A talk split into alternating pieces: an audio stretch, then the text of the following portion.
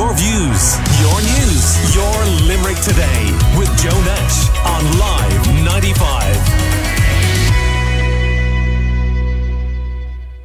A guest on this show over uh, the years uh, and somebody with a very uh, varied career in media and PR is retiring, although I don't know if it could ever really be defined as retiring, knowing the person in question. And that is uh, the head of the School of Journalism at the University of Limerick, uh, and indeed the person responsible for setting it up. that Mary Dundon is on the line. Hello, Mary. How are you? Good morning, Joe. How are you? So, how are you feeling then about retiring? I'm kind of using inverted commas, whether I should or shouldn't.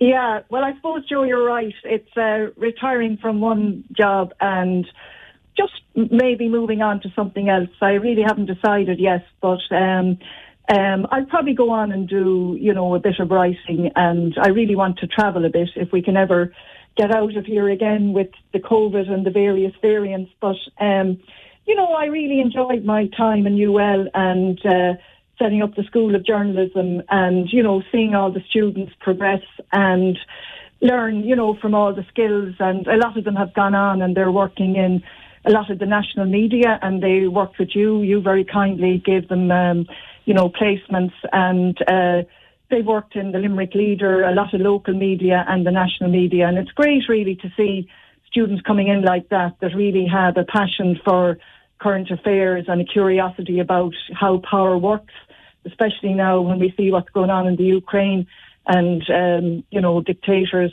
like uh, Putin, you know, threatening the whole world order. So I suppose now more than ever, uh, journalism is important and getting at the truth because we see how difficult it is in the Ukraine for people to get the truth, especially when we have Putin, you know, churning out uh, falsehoods and disinformation every day. So the whole business, as you know yourself, is becoming more challenging now that we have all this uh, misinformation coming out on social media. So while it's a challenging time, I suppose it's also an exciting time for people in, in the media business. Yeah. I, mean, I, saw only yesterday the BBC warning that something that looked like it had their logo on it uh, was uh, a piece of disinformation, uh, this video, and that saying to people you should go to the BBC News website directly. So that's just one tiny example of what you're talking about. But before you taught journalism at the University of Limerick, of course, you did journalism for a long time, didn't you?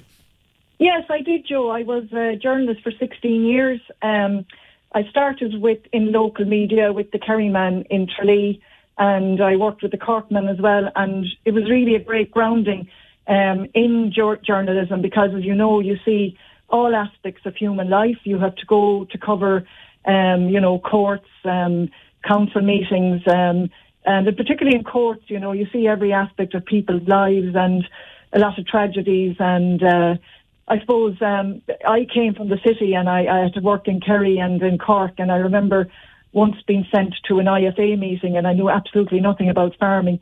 But all I was told was I had to go in and report on this scheme where farmers were going to get more money. And I think I was the only woman in the room. And this man kind of called me up and he said, you know, um, can himself not come? And I said, what do you mean? He said, oh, your husband can't come. Is that why you're here? And I said, no, I said, I'm not a farmer's wife. I said, I'm doing a report for the local paper about, you know, this scheme where farmers can get money. And he looked at me very suspiciously and he said, oh, I suppose you can stay, but, you know, we have to see what you're going to write. So I suppose it gave me, you know, a real insight into lives that I would never have seen, you know.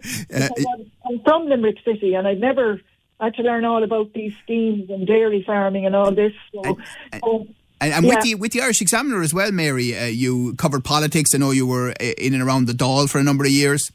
I was, and I was reporting from Cork as well, and I was a political correspondent. And again, that gave you a good insight into you know how power operates and really how a lot of it is just concentrated in the hands of a few ministers. You know, we all think we're electing our TDs, but really, in the end of the day, they have very little power. And you know, as we see, they hold clinics and try and uh, you know, get various things for people. But you see how power is concentrated. And I suppose one of the highlights of my career really was the, I got a chance twice to go to Washington, D.C. with Bertie Ahern at the time, you know, when he gives over the bowl of shamrock to the president. And, uh, I saw really up close the power really that the Irish have have there and the you know the status they have and uh, I did a bit of investigative reporting too. I suppose again not blowing my own top, but probably the I used to say to the students one of the most interesting investigative stories I got. You know they'd be saying to me, "Where did you get these stories?" And probably the best one I ever got was in a Centra supermarket in Buttevant when I was living there, and a guy that I knew came up to me and said you know, this farmer's son has been arrested uh, by Scotland Yard in Heathrow Airport. Um, he, the Australians, you know, are, there's an extradition warrant out for him. And I said, well, what did he do? And he said, well, he's uh, been accused of money laundering. And I said, well, how is he, uh, a, you know, a builder from North Cork being accused of money laundering? Well, he said apparently he worked in the building of the um, Olympic Stadium and he didn't pay taxes there and he was sending all the money back to a bank in North Cork and not paying any taxes. So the Australians were looking for him, and they knew that he tried to skip the country, and he uh, they tipped off the English that he was arriving in Heathrow, so they arrested him. And then, I mean, I got that story That's that been fascinating in, in, in, the, in the way the way it was sourced. I, and I know then, I mean, before you set up the journalism school at the University of Limerick, uh, you uh, returned to Limerick as communications executive uh, for the council, the, the Limerick Coordination Office, as it was known then, and, and you know, representing uh, Limerick uh, towards the local and national media, and during a pretty tumultuous time, let's be honest, in Limerick history. Oh, yeah.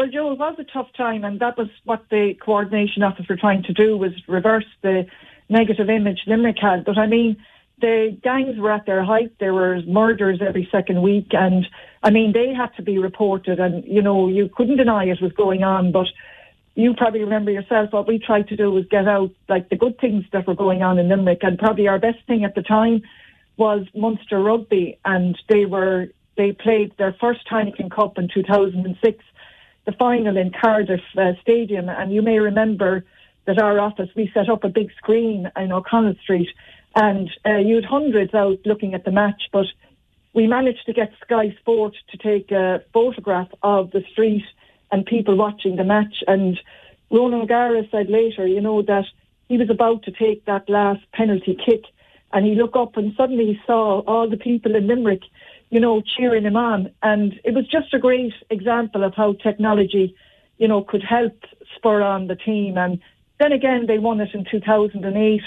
And, you know, that kind of began to reverse things for the image of Limerick. And then, as you know yourself, the whole gang thing started to, you know, dissipate and a lot of them were being put behind bars. And you know, it's great now, you know, to see Limerick physically and everything just coming on so well. Yes, absolutely. And uh, uh, and finally, Mary Dundon, um, in setting up uh, and being so uh, involved in the School of Journalism at UL, you've probably seen the extraordinary changes in technology and what journalists are expected to do now emerging from your course that even when you set this up in you know what was it 2010 or thereabouts they wouldn't yeah, have dreamed 2008, of yeah. 2008 yeah. They wouldn't well, have dreamt of. Yeah well Joe it's the biggest challenge that they have now and we in our course you know are teaching them. The big thing I suppose is when I started it was print now we have broadcasting TV, but social media has been the big change. And what we're teaching them is that you can't take anything on face value. You know, we teach them how to use social media, how to report on social media, how to, um, but the big thing, like we were saying early on, like your example with the BBC, you can't take anything on face value. And I suppose I give them a bit of advice, and you know, they laugh at this, but one of the oldest journalists I ever met, he was American when he, we were in the Kerryman. And we said to him, look, what bit of advice would you give to a young journalist starting off? You know, they're trying to get the truth. They're trying to find out what the truth is and be accurate. And he said, well, in his American accent, he said, well, I tell him if your mother tells you she loves you, check it out. so, good, advice. good advice so for journalists. I, I, don't know if it is for sons or daughters, but good, good advice yeah, for journalists. And the mothers probably don't like it either. But anyway, yeah, all right. that's good advice. Well, well, listen, Mary Dundon, thanks so much for your immense contribution to journalism in Limerick, the Midwest, and across the country, and teaching uh, journalists as well. And, and always remember when the, the best things thing you ever did right at the beginning when you were founding the course was you got a lot of journalists into a room as you were devising it uh, to ask them what they needed on a practical basis. And we've seen yes. evidence of that with the many interns uh, that have done an excellent uh, uh, job with us and did, have gone on to jobs here and elsewhere as well. So Mary Dundon, uh, founding um, um, um, founding chair of the course, uh, the UL journalism course at the University of Limerick. We wish you well in your retirement and thank you very much for joining us this morning.